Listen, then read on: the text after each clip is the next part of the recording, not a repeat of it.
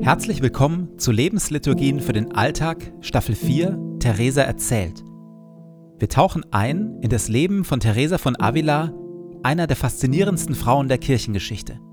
Mystikerin, Klostergründerin und Schriftstellerin. Radikal, liebenswert, ungezähmt und demütig. Eine, die Gott auf tiefste Weise erlebt hat und davon berührend und herausfordernd erzählt. Jede Lebensliturgie beginnt und endet mit Gebeten, die immer gleich bleiben. Biografische Erzählungen und Impulse in der Mitte wechseln. Am intensivsten wirken die Lebensliturgien, wenn sie in Ruhe angehört werden. Und jetzt viel Freude damit.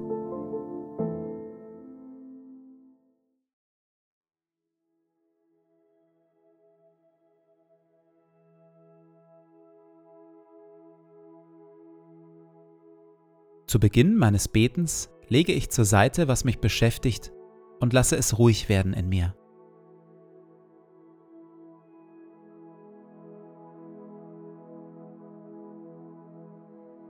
Ich atme langsam und bewusst.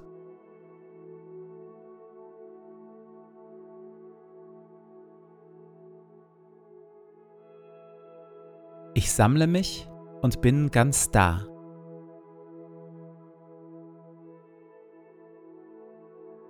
Herr, auch du bist da, wohnst in mir und füllst mich mit deiner Liebe.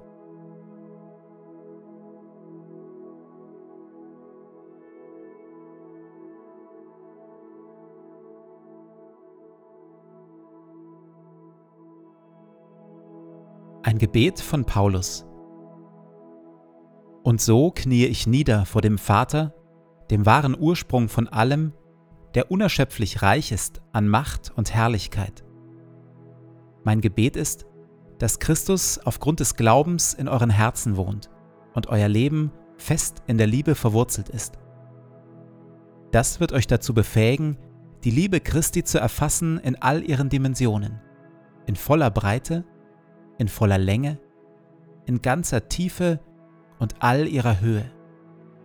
Ja, ich bete darum, dass ihr seine Liebe versteht, die doch weit über alles Verstehen hinausreicht, und dass ihr auf diese Weise mehr und mehr mit der ganzen Fülle des Lebens erfüllt werdet, das bei Gott zu finden ist.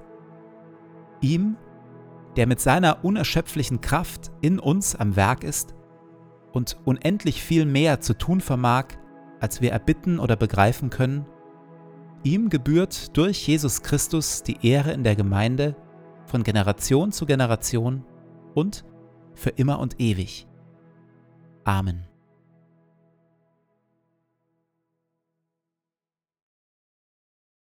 Auch nach dem ermutigenden Zuspruch durch einen Jesuitenpater halten sich in Theresa und vor allem in Theresas Umfeld die Zweifel daran, ob Theresas übernatürliche Gebetserfahrungen wirklich von Gott kommen oder nicht. Theresa gerät an einen neuen Beichtvater. Jung, streng, unsicher und ungeduldig, der Theresa haufenweise Bußübungen auferlegt. Immer wieder berät er sich mit einer Gruppe anderer Geistlicher und kommt schließlich zu folgendem Ergebnis. Mein Beichtvater sagte mir, dass sie alle zur Überzeugung gelangt seien, dass es vom Bösen stamme. Dies verängstigte mich sehr.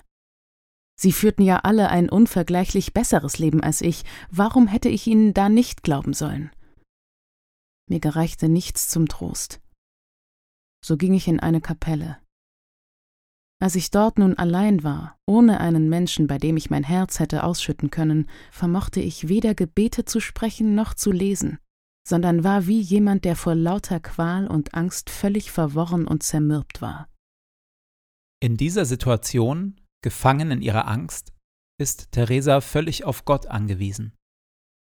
Da hört sie von Gott her ganz klar und deutlich diese Worte in ihrem Herzen. Hab keine Angst, Tochter, ich bin es. Und ich werde dich nicht im Stich lassen. Fürchte dich nicht.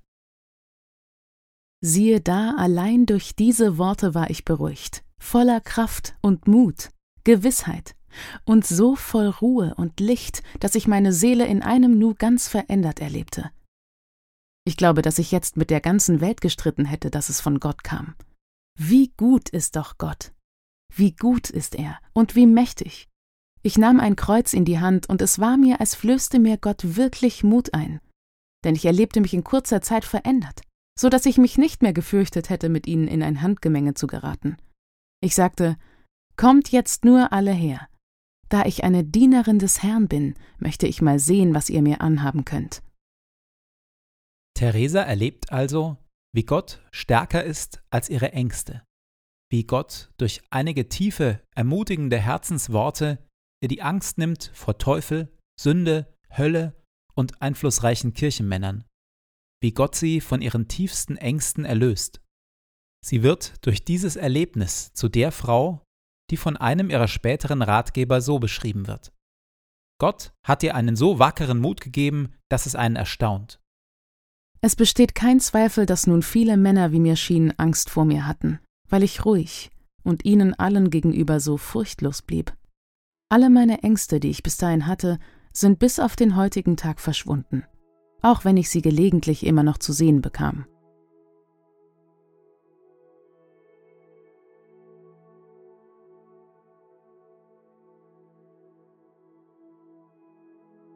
Welche Ängste haben Einfluss auf mein Leben? Was fürchte ich? In der Stille halte ich Gott meine Ängste hin.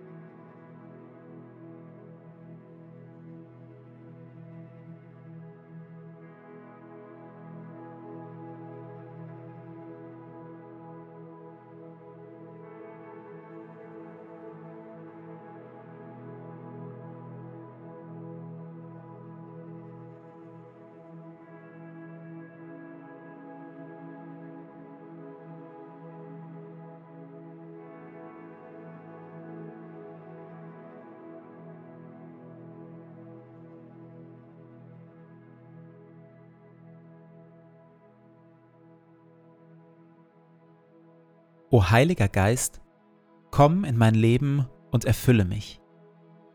Ich für mich bin nichts weiter als ein leeres, zerbrechliches Gefäß. Erfülle mich, auf dass ich ein Leben aus deiner Kraft lebe. Ein Leben voller Güte und Wahrheit. Ein Leben voller Schönheit und Liebe. Ein Leben voller Weisheit, Geduld und Stärke aber vor allem lass Christus in mir Gestalt gewinnen. Hilf den Thron in meinem Herzen räumen und mache Christus zu meinem Freund und König, auf dass wir eine Einheit werden, er in mir und ich in ihm, heute und an allen Tagen und in Ewigkeit. Amen.